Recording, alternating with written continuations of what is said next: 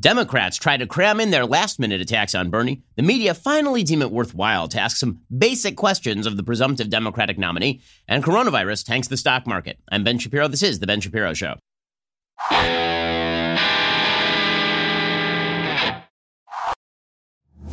The Ben Shapiro Show is sponsored by ExpressVPN. Your data is your business. Protected at expressvpn.com slash Ben. That's expressvpn.com slash Ben. Okay, so tonight is the final real chance for the Democrats to stop Bernie Sanders. What I mean by that is that Bernie Sanders is obviously on the upswing in every national poll. He is now leading. He is leading in virtually all of the state polls, with very few exceptions. In South Carolina, he is trailing. He is trailing Joe Biden by just a few points. But Bernie Sanders has not been exposed to any real scrutiny, a point I've been making repeatedly for literally months on this show, maybe years on this show. Bernie Sanders is a full fledged communist. Bernie Sanders has not yet met a socialist dictator he did not love or could not express love for. Bernie Sanders has been a lifelong Marxist.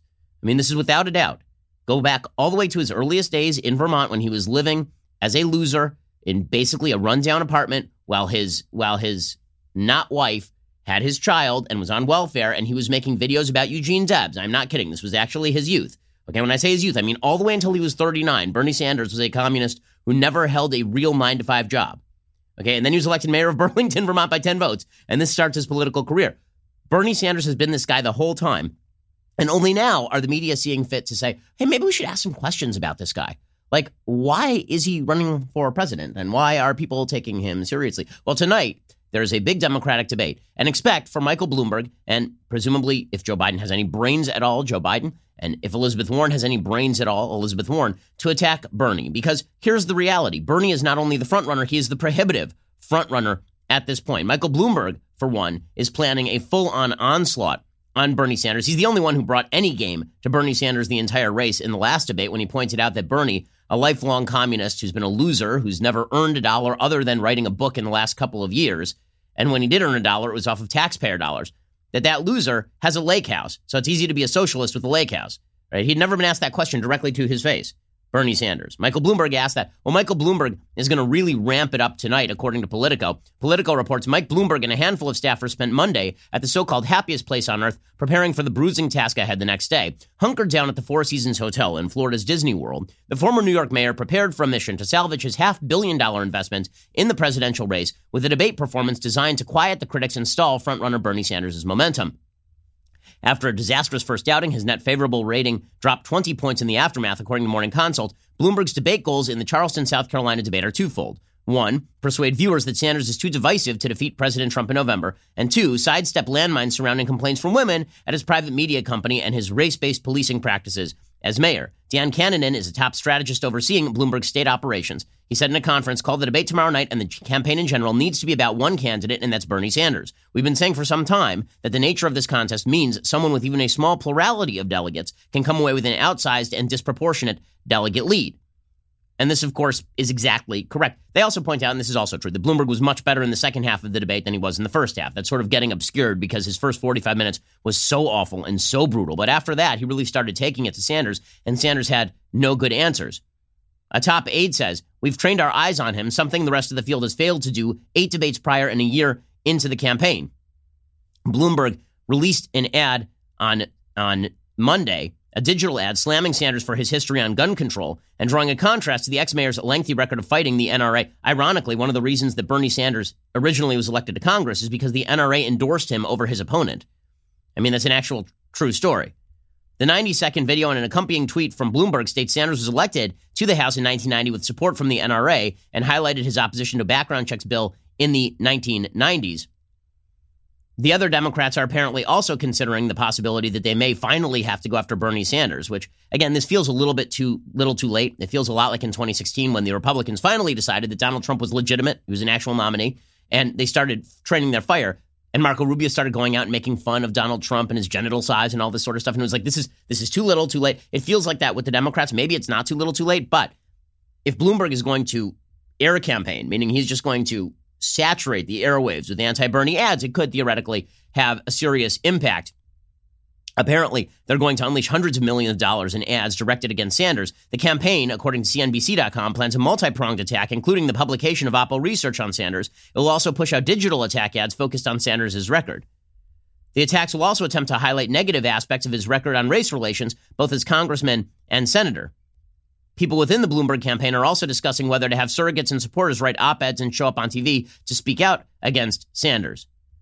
Okay, well, I mean, again, this should have been the plan the whole time. One of the things that the Bloomberg campaign is leaking out is internal polling that shows that Bernie would absolutely destroy the party down ballot. According to Politico, Chris Cadelago and Laura Barron Lopez reporting, Bernie Sanders' nomination could drag down vulnerable House Democrats trying to hold on to their competitive districts, according to a new poll conducted for Bloomberg's campaign. The poll of voters in more than 40 battleground House districts currently held by Democrats, conducted by Global Strategy Group for the Bloomberg campaign and obtained by Politico from two sources, found that Sanders is less popular than Trump and loses significant support when hit for holding socialist positions. Sanders is a self described democratic socialist, of course, the poll found Sanders essentially running even with Trump in a head to head matchup across the districts, trailing the incumbent by just one point. But Trump opens up a six point advantage after a list of negative messages about Sanders' ideology and alleged ineffectiveness in the Senate is presented to poll respondents. Sanders' potential impact extends beyond the presidential race. A plurality of voters, 39%, say they will be less likely to vote for a Democrat for Congress if Sanders is the Democratic nominee, which is double the 21% who say they would be more likely to vote for a Democrat for Congress. 34% say would not impact their vote at all. The poll found that 47% of voters in competitive Democratic held districts felt the increased role of socialist ideas in the Democratic Party was a bad thing. 19% believed it was a good thing. 24% said it made no difference. This is not a giant shock. The fact is that socialism is bad branding. Most Americans are still not into it. Most Americans are still not into it, which may be one of the reasons why Joe Biden still holds a very, very narrow lead in the latest poll from South Carolina. NBC News has put out that poll. It shows Biden with the support of 27% of likely Democratic primary voters in South Carolina. Bernie Sanders has 23%. The poll's margin of error is plus or minus 6%. So basically, they are running dead even. So that means that everybody has to train their fire on Sanders tonight, or he's going to run away with this race. Because if he wins South Carolina, this sucker is over. It is over. So that, that is the big question for tonight. Now, the biggest problem is that Bloomberg isn't even on the ballot in South Carolina, which means that really it's Joe Biden on the ballot versus Bernie Sanders. And the Biden campaign is going after Bernie a little bit too, le- too little, too late again. And again, Joe Biden is not your best candidate for going after Bernie, mainly because Joe Biden is not a sentient creature at this point. Joe Biden is not even aware of which office he is running for at this point. I'll show you in just one second. First, Let's talk about how you save time and money for your business this year. I'm talking about do you really want to schlep all those packages down to the post office? Is that like a thing that you have on your agenda? Or would you be more interested, perhaps, in being able to do all of this from your home or from your office and save money while doing it? Well, this is where stamps.com comes in. Stamps.com is completely online, which saves you time. No more inconvenient trips to the post office. Postage rates have gone up again, but with stamps.com, you save 5 cents off every first class stamp and up to 40% off shipping rates. That kind of savings really does add up, especially for small businesses. Simply use your computer to print official U.S. postage 24 7 for any letter any package, any class of mail, anywhere you want to send it. Once your mail is ready, just hand it to your mail carrier or drop it in a mailbox. It is indeed that simple. Stamps.com not only saves you time, it'll save you money as well. With stamps.com, you get discounted postage rates that you can't even get at the post office. I mean, it will save you tons of money and tons of time. Stamps.com is a no brainer. It saves you time, it saves you money. It's no wonder over 700,000 small businesses, including Daily Wire, already use stamps.com. Why would you waste time or money? Like, you just don't have the time or money to waste. Right now, my listeners get a special offer that includes a four week trial plus free postage and a digital scale without any long term commitment. Just head on over to stamps.com, click on the microphone at the top of the homepage, type in Shapiro. That is stamps.com enter Shapiro. Again, stamps.com, enter Shapiro. Okay, so Joe Biden is in fact going after Bernie. The way he's going after Bernie is saying that Bernie was not sufficiently loyal to Barack Obama. He cut an ad that he put out yesterday pointing out that Bernie specifically thought about primarying Barack Obama back in 2012. When we rallied together to defend our president and all the progress he made, they had his back. He had his back. And you had his back. But back in Washington, there was one guy with another plan. I think it would be a good idea if uh, President Obama faced some primary opposition. Bernie Sanders was seriously thinking about challenging our first African American president in a primary. This ad is pointed at black voters in South Carolina, and it's an effective ad for that. I mean, Barack Obama is still incredibly popular with black voters across the country, with many voters across the country, and that is particularly true in South Carolina. Meanwhile, the Biden team is also attacking Bernie for the fact that he is a communist. So the the Biden senior advisor Alex Cristobal slammed Sanders' comments on Fidel Castro because remember, yesterday on, on 60 Minutes, he praised Fidel Castro. He talked about Fidel Castro's literacy programs, which is pure insanity. It's pure insanity. I mean, the fact is that the Cuban literacy rate was 80% before Fidel Castro. Castro came in, he promptly murdered tens of thousands of people and imprisoned tens of thousands of more people. And apparently, this increased literacy rates in some way. I mean, it's always amusing to watch. Bernie Sanders has never had a, we'll get to this in a, in a little while, but Bernie Sanders has literally never had a serious bad word to say about any communist regime ever. All he has had are warm words to say. What he'll do is say, well, of course I oppose the repression, but, and then he'll list off a, a, list of wonderful glories of the Soviet Union and Nicaragua and Venezuela and, and Cuba and every communist regime he can possibly think of. It's, it's truly incredible. So Bernie Sanders, so, so Biden's campaign put out this statement. Make no mistake, Bernie Sanders' comments on Fidel Castro are part of a larger pattern throughout his life to embrace autocratic leaders and governments across the globe. He seems to have found more inspiration in the Soviets, Sandinistas, Chavistas, and Castro than in America. 100% true. 100% true. His admiration for elements of Castro's dictatorship, or at least willingness to look past Cuba's human rights violations, is not just dangerous, it's deeply offensive to many people in Florida, New Jersey, and across the country that have fled political persecution and sought refuge in the United States. Bernie's comments indicate that he either fails to understand the pain and suffering that Fidel Castro, Nicolas Maduro, and Daniel Ortega have caused to so many people, including Americans now living here, or worse, that his ideology blinds him to the realities of life in these countries. We already have one president who praises dictators and their mob like tendencies. We don't need another one. As president, Joe Biden will stand up on the global stage against tyrants and fight for freedom and democracy. A hundred percent true. Okay, everything that they are saying. This is what I said about the last Democratic debate. What made it so delicious is that everything the Democrats were saying about each other was true. Everything they said about themselves was a lie. Everything they said about each other was true. This is 100% true from the Biden campaign. There is only one problem Joe Biden is not alive. And it's very difficult to win with an actual dead candidate. Now, in a general campaign, it's not actually the worst strategy, as I kept pointing out. Right? I mean, the fact is that in a general election campaign, if you run a dead guy against Trump, not terrible. I mean, right? You could do worse. You could run a live guy against Trump. That'd be a problem. But in a, in a primary campaign, you can't really get people excited by wheeling out a corpse on a dolly. And that's basically what they've been doing. I mean, Joe Biden doesn't even know where he is. It's getting sad. I mean, this was Joe Biden yesterday announcing that he was running for Senate. He's running for president, guys. He doesn't even know which office he is running for. I have a simple proposition here. I'm here to ask you for your help. Where I come from, you don't get far unless you ask. My name's Joe Biden. I'm a Democratic candidate for the United States Senate. Look me over. If you like what you see, help out. If not, vote for the other guy. Give me a look, though, okay? He's not even alive. He's not even alive. So that's the big problem. Now, that doesn't mean that that he's the only candidate on stage tonight who's going to be attacking Bernie. That obviously is not true. Pete Buttigieg has been trying desperately to wrest the mantle away from Joe Biden and suggest that he is the serious alternative. So Buttigieg came out yesterday and said, We need a real Democrat. We don't need a socialist like Bernie leading the party a revolution is not going to do it, and extreme proposals and policies are not going to do it. We need a candidate that is unified, is going to bring Americans, especially all Americans, not just uh, in the Democratic Party, but all Americans together. And frankly, Amen, we need a real Democrat to be the Democratic nominee. And that's why I believe a Sanders candidacy won't work. So obviously it's not Buttigieg, it's Lamell McMorris, who's a spokesperson for Buttigieg. But, but the point holds true. This is, this is Buttigieg's problem.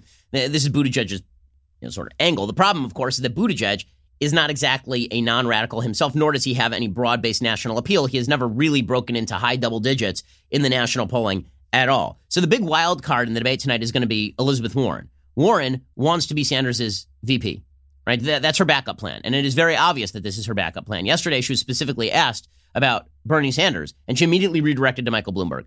And when somebody said, well, wait, hold on, I asked you about Sanders, she started talking about Bloomberg again. She said, I heard your question. She started talking about Bloomberg. So Warren, watch for Warren to go after Bloomberg and clear the decks for Bernie because she's basically hedging her bets. So Warren, who is an effective knife fighter, I mean, we saw that on the stage the other night, she is more likely to go after Biden and Bloomberg than she is to go after Bernie Sanders directly.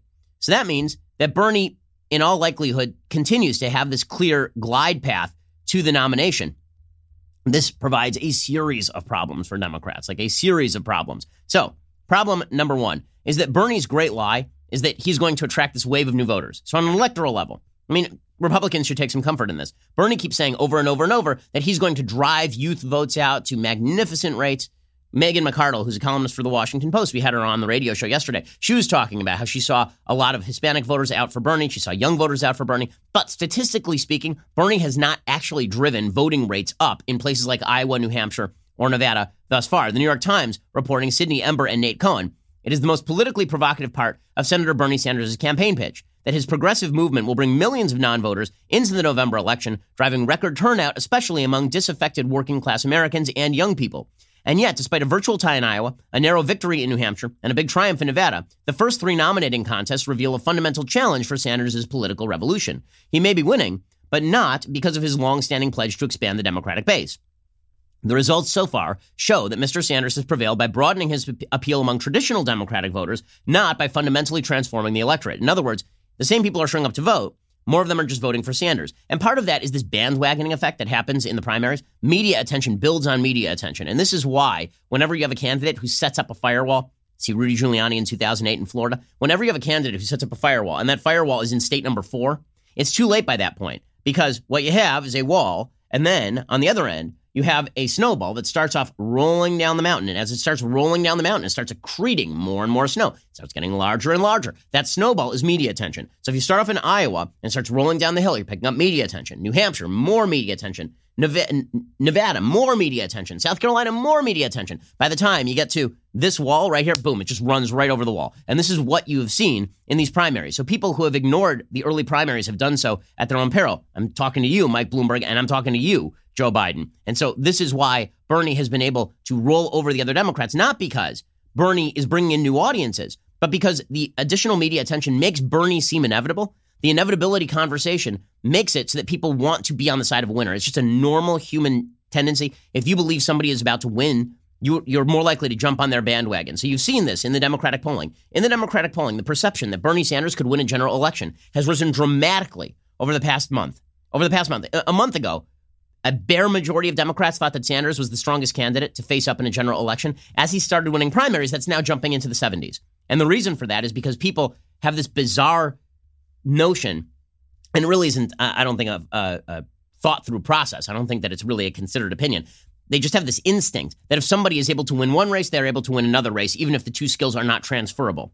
In Iowa, says Nate Cohn, turnout for the caucuses was lower than expected, up 3% compared with 2016. The increase was concentrated in more well educated areas where Sanders struggled, according to a New York Times analysis. So, in other words, Sanders actually didn't do that great in Iowa. There was no sign of a Sanders voter surge in New Hampshire either, nor on Saturday in Nevada, where the final results indicated that turnout would finish above 2016, but well short of 2008 levels, despite a decade of population growth and a new early voting option that attracted 75,000 voters.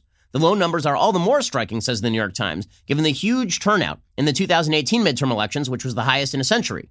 There's also no evidence across the early states of much greater participation by young people a typically low turnout group that makes up a core part of Sanders' base and that he has long said he can motivate to get out to the polls. And Sanders has struggled to overcome his long-standing weakness in affluent, well-educated suburbs where Democrats excelled in midterm elections and where many traditionally Republican voters are skeptical about Trump's performance, meaning they could be up for grabs in November. So this means that because the field is fragmented, he could still pull off the nomination, but Everybody is just lying when they suggest that he's going to be bringing in swaths of new voters into the Democratic Party. It's not a thing that he is actually doing. So that's a serious problem for him. Another serious problem for Bernie Sanders is this his campaign is filled with jerks. And this is something that his his people on the Democratic side of the aisle, other candidates have been pointing out, is that Bernie Sanders' campaign is filled with people who are just jackasses. And this is 100% true. Right? The Bernie bros are, in fact, the nastiest people on the internet. They're really, really awful. They're awful to other Democrats. And that sort of treatment is not going to play well in a general election. It isn't. Because the Democratic appeal typically is we're nice. Right? That's always the Democratic appeal. We're nicer than the Republicans. The Republicans are mean. They're nasty. They're cruel. Okay, well, Bernie bros are going out there and and attacking people in the most vicious ways. That really cuts against the Democratic branding effort. One story that has come out in the last 24 hours by Scott Bixby over at the Daily Beast uncovered a Bernie staffer who was mocking Elizabeth Warren's looks and Pete Buttigieg's sexuality on a private Twitter account. According to the Daily Beast, during the most recent presidential primary debate in Vegas, Senator Sanders suggested that critiques of some of his most antagonistic online supporters are largely unfounded and unfair, and he proposed that some of the worst offenders might actually be Russian trolls on a mission to sow disunity in the field. But the private Twitter account of a newly promoted campaign staffer indicates that despite his condemnation of online harassment, at least some of the Vermont senator's most toxic support is coming from inside the House. Using the account PermaBen, Ben Mora, a regional field director for the Sanders campaign based in Michigan, has attacked other Democrats in the field, as well as their family members, surrogates, journalists, and politically active celebrities in deeply personal terms, mocking their physical appearance, gender, sexuality, among other things. He tweeted that Senator Amy Klobuchar looks like her name, quote, pained, chunky, and confused. Former South Bend Mayor Pete Buttigieg, quote, is what happens when the therapist botches the conversion. And his husband, Chasten Mora predicts will, quote, be busted for running a meth racket in 10 years. I mean, really nice people, really nice people in the Bernie campaign. This doesn't mean everybody who's voting for Bernie is a nasty person. It does mean that everybody who seems to be nasty in this race is a Bernie Sanders supporter. So that's a real problem for Bernie Sanders as well.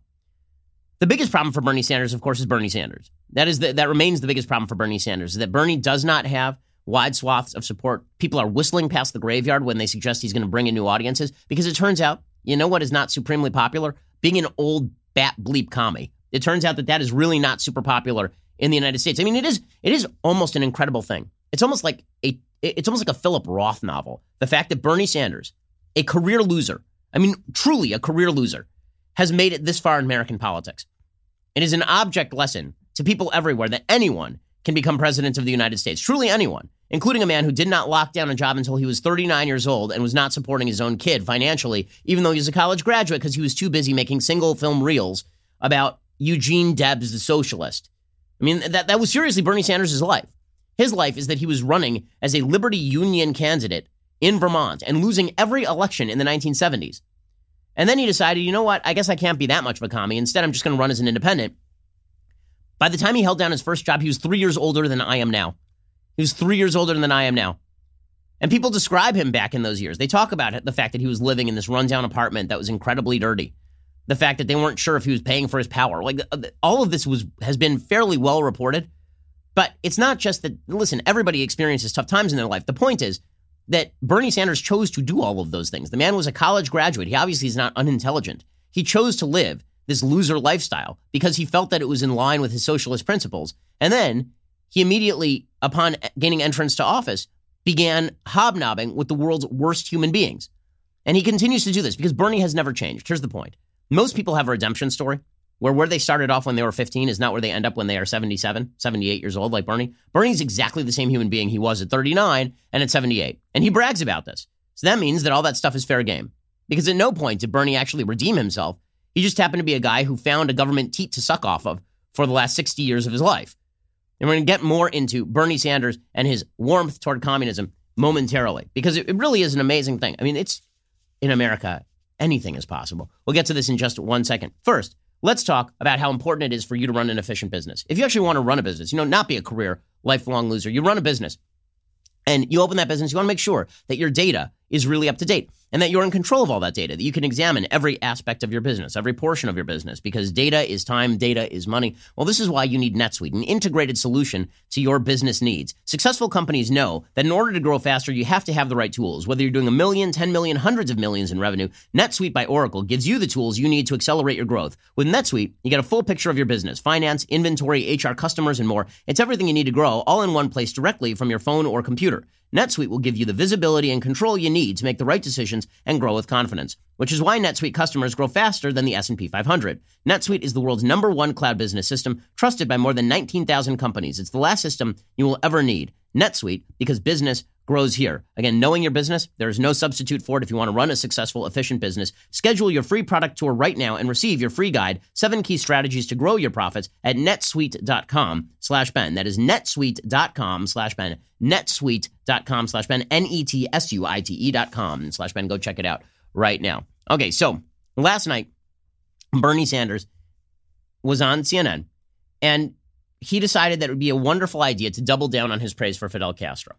And the, the biggest problem for Bernie Sanders in this race is that Bernie Sanders is Bernie Sanders. And the public has been hidden from the fact that Bernie Sanders is Bernie Sanders because the media refused to cover him for years. And when I say they refused to cover him, I don't mean they didn't do reporting. There was some good reporting on him in 2015, 2016. But at no point was he ever asked a tough question about his overt, lifelong support of every communist regime he could possibly find. And nothing has changed about Bernie. Nothing.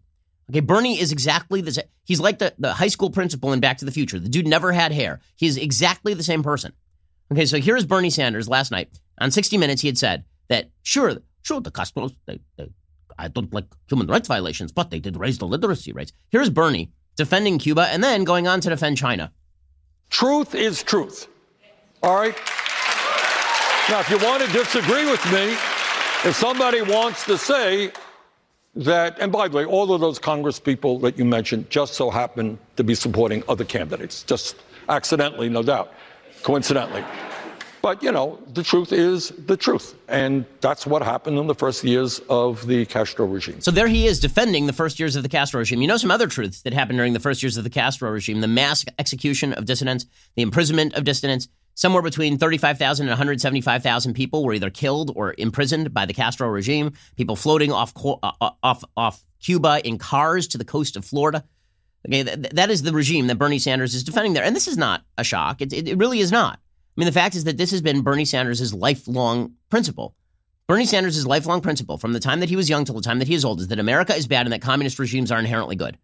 And that their repression is sort of a nasty side effect of the fact that they have to overcome a vicious capitalist system that they are overthrowing. I mean, Bernie has overtly praised the communist revolution in Cuba.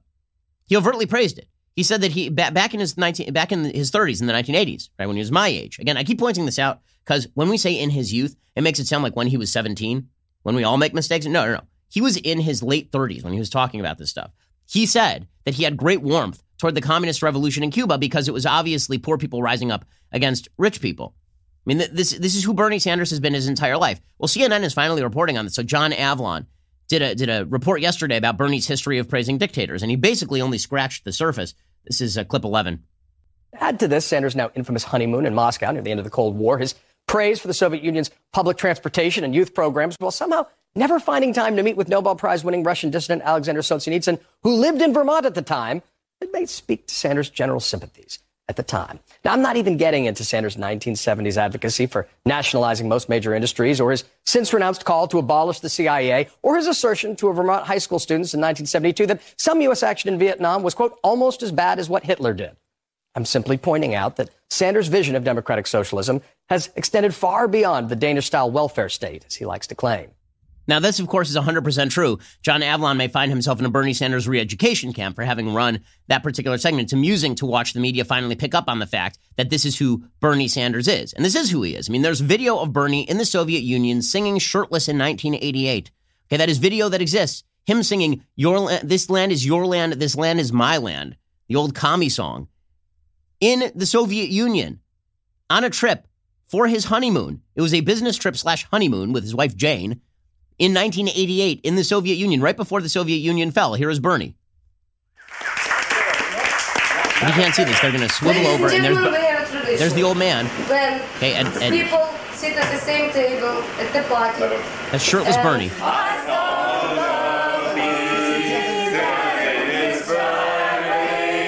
It's unbelievable.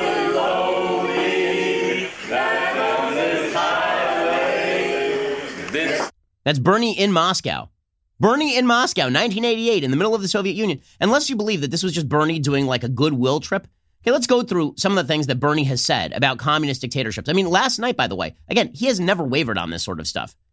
Last night, Bernie said, quote, we're very opposed to the authoritarian nature of Cuba. But you know, it's unfair to simply say everything is bad. When Fidel Castro came into office, you know what he did? He had a massive literacy program. Is that a bad thing, even though Fidel Castro did it? Yeah, when Mussolini, quote unquote, came into office, the trains ran on time. And when Hitler came into office, he built the Autobahn. Like, it, it, you know what's really not difficult? Finding things that dictators have done that are not horrible. Like Hitler had a dog also. But that really isn't the headline. Yeah, the headline of the Hitler regime was not had a dog, built the Autobahn. And the headline of the Cuban regime is not raise literacy rates from 80% to 100%. You know where we've actually been able to raise literacy rates really well without, you know, sliding into monstrous dictatorship? Most of the West. We've actually been able to do that fairly well, as it turns out. It turns out these two things have nothing to do with each other. So praising the Cubans for their literacy programs is really ridiculous. But of course, Sanders hasn't merely praised Castro's literacy programs. Okay, back in the 1980s, Sanders explained that he was, quote, this is, this is direct quote, physically nauseated by John F. Kennedy's, quote, hatred for the Cuban Revolution. Right? He said that when he was watching the Nixon Kennedy debates, because he's old enough to have been 90 when those happened, Bernie Sanders said that he was physically nauseated by John F. Kennedy's opposition to the Cuban Revolution of 1959. And then in 1989, Sanders visited Cuba and he came back and he said, I did not see a hungry child. I did not see any homeless people. Yeah, no bleep, you didn't see a hungry child or any homeless people because you know what communist regimes do when you show up? They hide all of the hungry children and the homeless people. That's what they do. Also, everyone is poor and is driving a 1955 Chevy if they have a car at all, and it's 1989. That's a country frozen in time. I mean, I have friends who have been there. It's a country that is frozen in time. And also, I mean, again, this is why it's so dishonest for the media to suggest that Bernie Sanders is just expressing love for Castro's literacy programs. He said in 1989, quote, the Cuban people had, quote, an almost religious affection for Fidel Castro, an almost religious affection for Fidel, for Fidel Castro. You, you, know why that might be? It's because um, if you don't, you go to jail and you stay there forever and die there. That tends to breed a sort of religious affection. Bernie Sanders is exactly the sort of fellow who would look at North Korea and be like, look at how all the people here, they love Kim Jong un. They love him. It's amazing. Where are all the people who hate them? I don't see them on the streets. They seem fairly happy. Right, he shoots all of them. The who don't. Right. But but again, it's not just it is not just Cuba. He has yet to find a communist regime that he does not support on a moral level, as opposed to the United States, by the way. Like Bernie believes the United States is the root of all evil. Last night, Bernie said, in some ways, we are not a great country. Right? He'll talk about how, in some ways, Cuba is a great country. He'll talk about, eh, in some ways, the Soviets are great. In some ways, the United States is not great. Bernie has in the past compared American American soldiers' service in Vietnam to the Nazis. I mean, this is who Bernie Sanders is. He is Howard Zinn unvarnished. Bernie Sanders is Noam Chomsky. And you guys are treating him like he's a mainstream Democratic candidate. It's unreal that only now, a week away from Bernie wrapping up the nomination, is anybody picking up on this stuff. Here's Bernie on 60 Minutes the other night talking about how America isn't a great country. Is America great? In many ways, we are. In some ways, very significant ways, we're not. We're not great when half of our people today are living paycheck to paycheck. When 500,000 people tonight are going to be sleeping out on the streets so we're not great in any of that. The only way we would be great is if we solved all those problems. You know who doesn't have any homeless people? Cuba. I mean, notice the metric that he is using for greatness. The metric he is using for greatness is quote unquote economic equality. He's not using as a metric for greatness freedom. He's not using as a metric for, for greatness prosperity. He's not using as a metric for greatness the, the ability of the United States to free people around the world. He, he's not using any of that as a metric for greatness. What he uses as a metric for greatness is a communist Marxist metric of greatness, which is equality. Are we great when half of our people are poor and half of our people are rich? First of all, it doesn't even point out that the people who are poor in the United States by global standards are not poor. But Bernie, this is Bernie Sanders all over.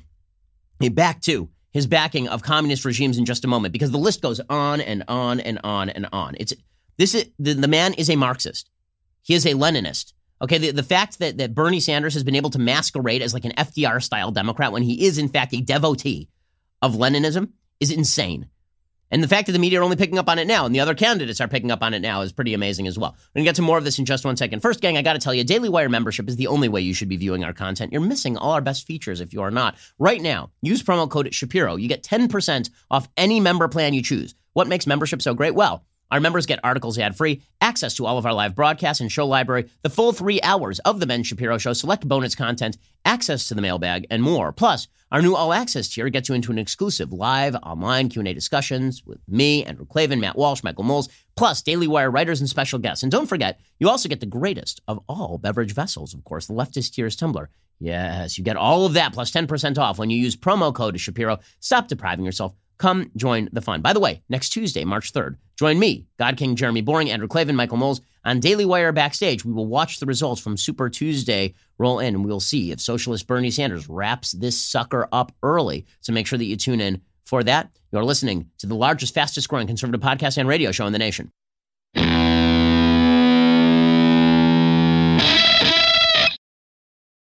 Okay, so back to Bernie's lifelong support of communist regimes. Again, there, there's not a single communist regime that Bernie has not support, supported at some level. So Bernie said about China last night, he said, China is an authoritarian country, but can anyone deny? I mean, the facts are clear that they have taken more people out of extreme poverty than any country in history. Okay, now, first of all, on just a very basic root level, this is untrue. The reason it's untrue is because that is like suggesting it, it truly. I, I, let me explain why, and then I will try to find an analogy for it. China has brought people out of poverty by embracing free market principles that run directly counter to its communism. So China embraced the idea of free markets, free trade, right? Trade with other countries. They embraced the idea of a profit margin. They embraced the idea of a certain amount of private property ownership that would allow growth and innovation. Right? What they've been involved in is what you would really call corporatism as opposed to a communist nationalized ownership of all means of production. This is something that China did during the 1990s when it was rising out of poverty. That had nothing to do with Chinese communism. So Bernie suggesting that China has raised people out of poverty when it was really the United States and Europe and the free market system that raised people out of poverty. It's it's sort of like when when Bernie suggests that the United States is responsible for income inequality without recognizing we're responsible for prosperity. Like the what is responsible for the great healthcare system of the West is capitalism. It is not, in fact, socialism. Right? It is the innovation. It turns out that everybody had equal healthcare back in 1732 as well. It's just it really blew. It was quite terrible because nobody had anything that was worthwhile scientifically.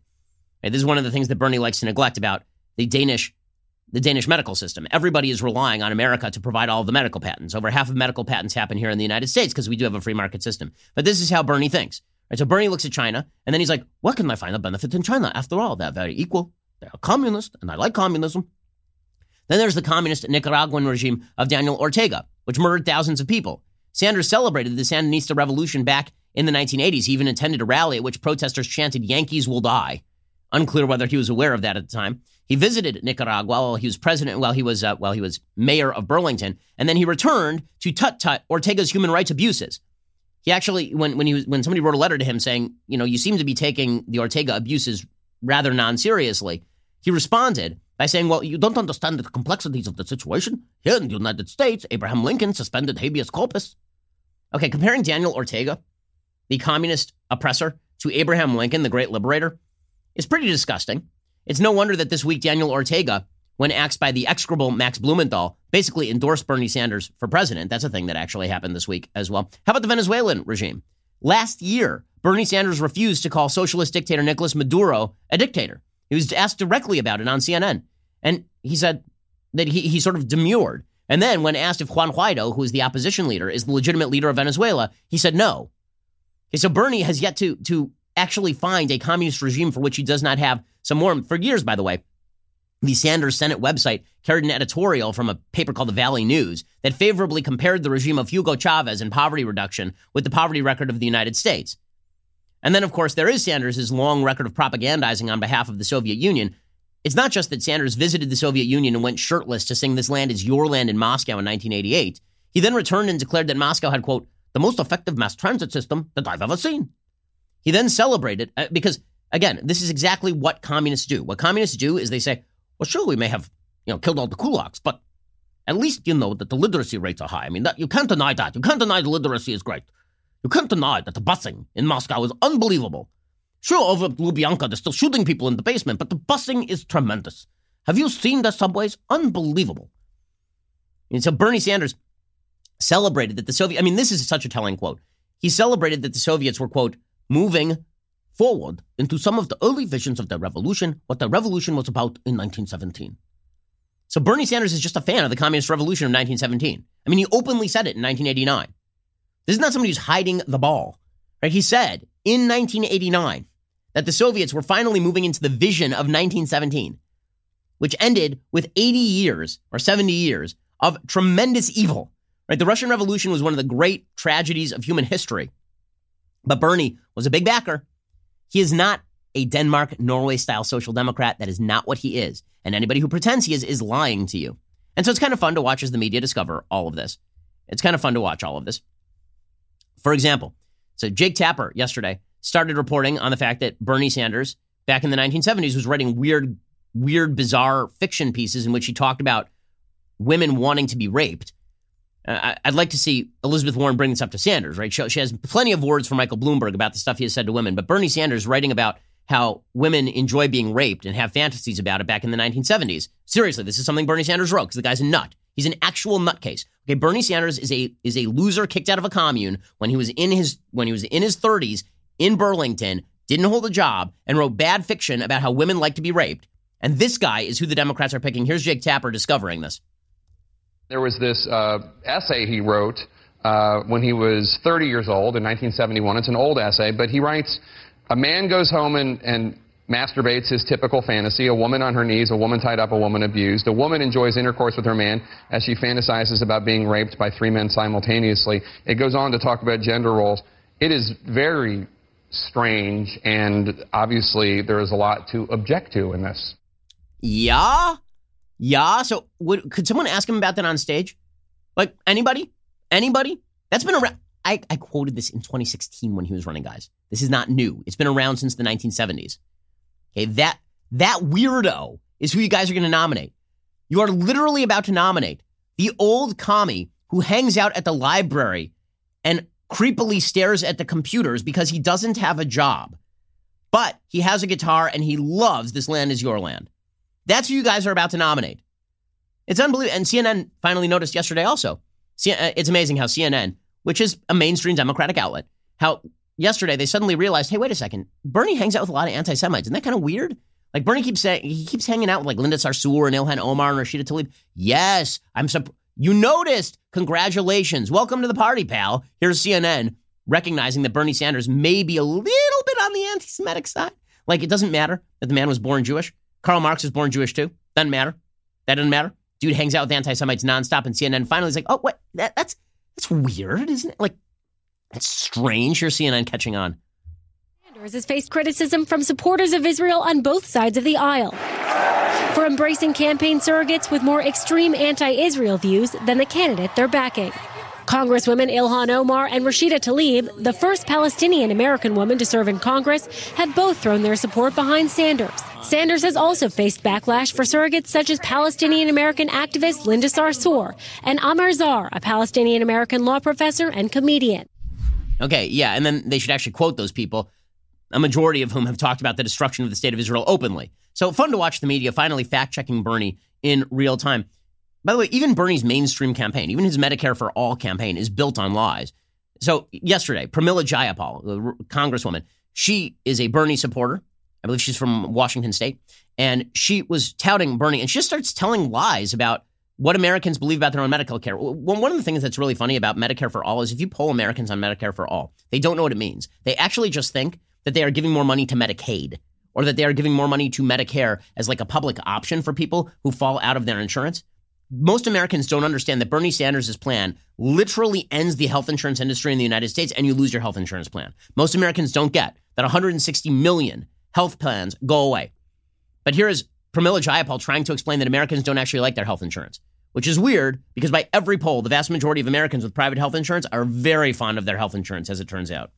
What do you say to people who don't yeah. want to give up their, their private insurance plans? Well, I would just say, first of all, that nobody likes their private insurance plan. What they like is their doctor. And if you look at all the polling, when people are asked if they want to give up their private insurance, the support goes down a little. If you take the next question, which is if you could keep your doctor, but you were going to have to give up your private insurance plan, the support goes up even higher, including among independents and Republicans. Okay, but what you're saying is insane because if you take away their private insurance, they can't have the same doctor. Not with the same reimbursement rates. Not unless you're going to cram something down or nationalize the industry itself. I mean, of course, this is all lies, but Bernie Sanders' entire campaign is built on the lie that all he wants is tweaks around the edges of the system, meanwhile, spending his entire career complaining that the system itself has to be brought down from within.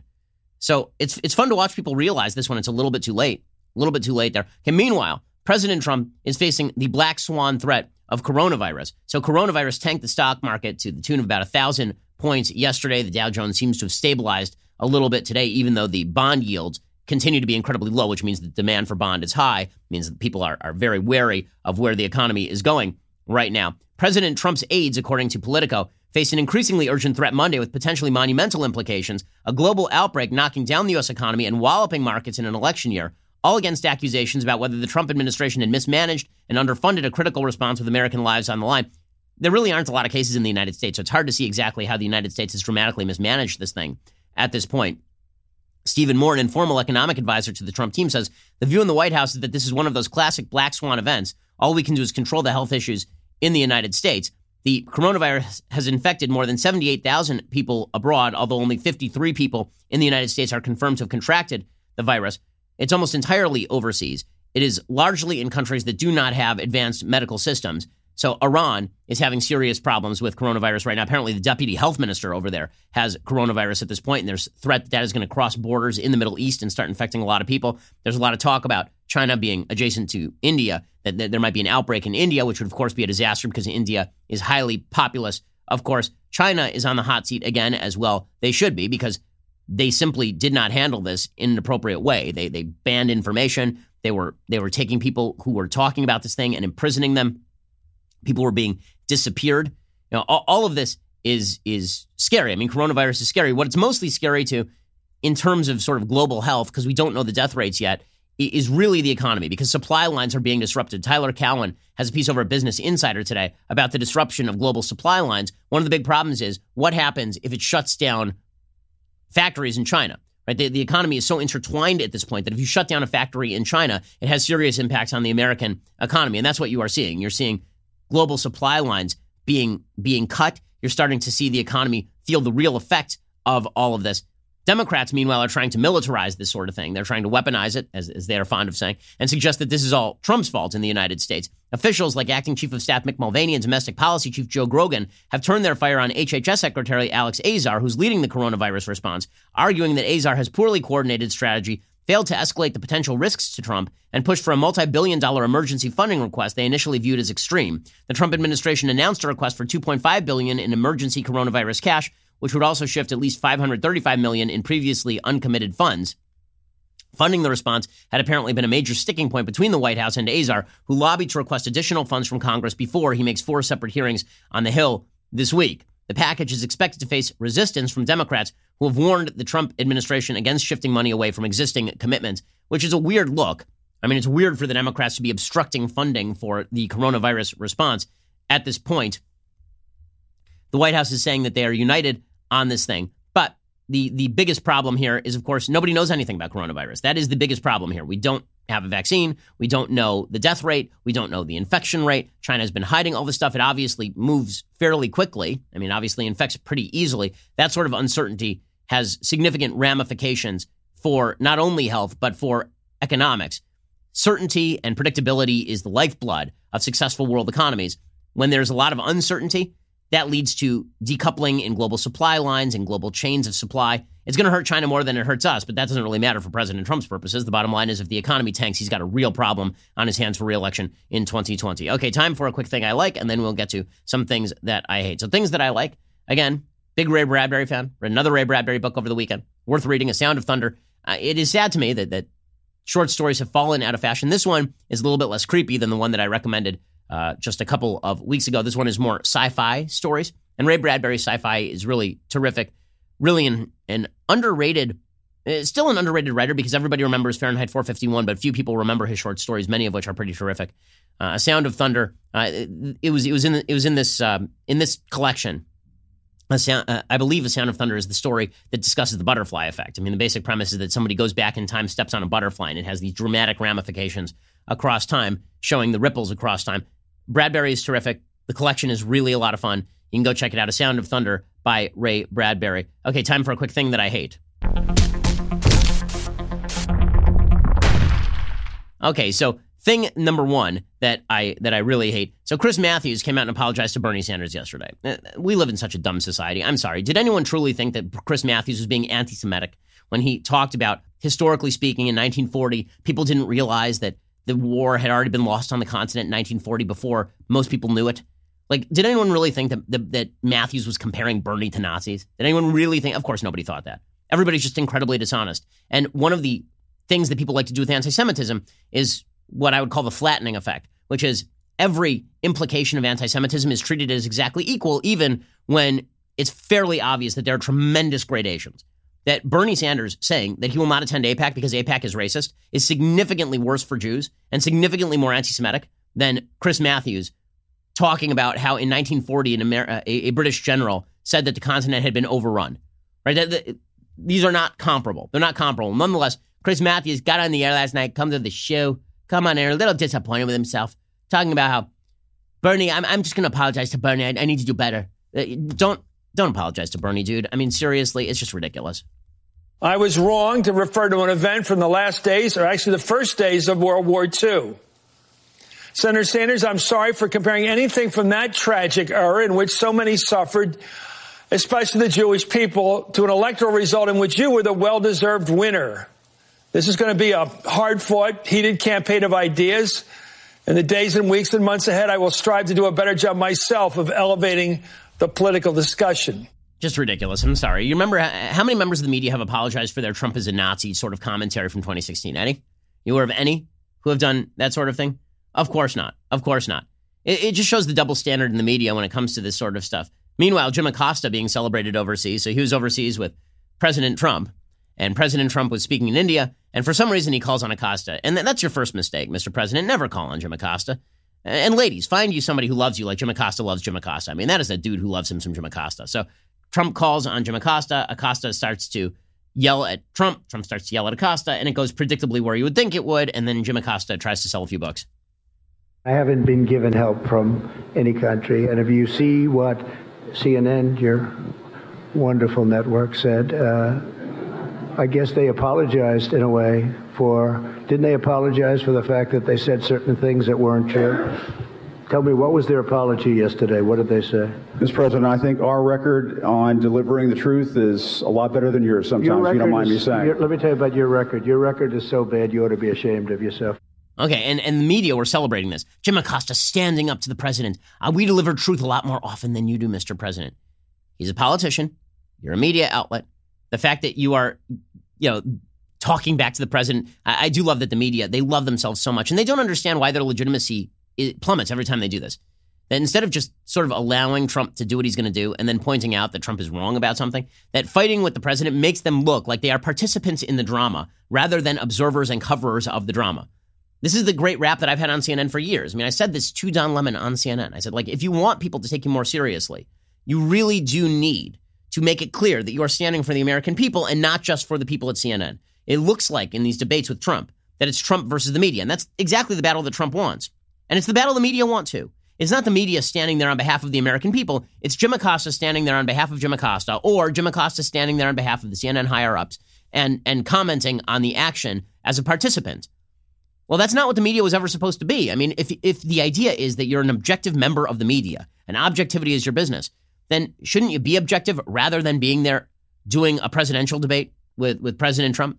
It just makes you look bad. Now, listen, I understand the tendency. I get it. I do. But I just, I think that the the sort of weird celebration of Jim Acosta for this sort of stuff, it doesn't it doesn't do anything useful for CNN. It doesn't do anything useful for the political debate. Okay, before I leave, I just have to mention one quick thing that I like. I mentioned it on the radio show yesterday, but I would be remiss if my podcast audience were not informed of it. Cenk Uygur uh, apparently is very, very upset at his own staff for considering unionizing. And um, that's pretty great because Cenk is a Bernie Sanders guy. And Cenk is one of these people who believes that American industry has been under unionized. And so apparently there was a meeting on February 12th because his staff was thinking of unionizing, at which Cenk went wild and started throwing papers on the ground. Cenk, for people who don't know, the Young Turks is a wild left network over on YouTube. And so Cenk said, if you unionize, you're going to hurt our profit margins, you're going to destroy the business. And um, I have one response, which is, um, let me just let me get it together in my head for a second, and then.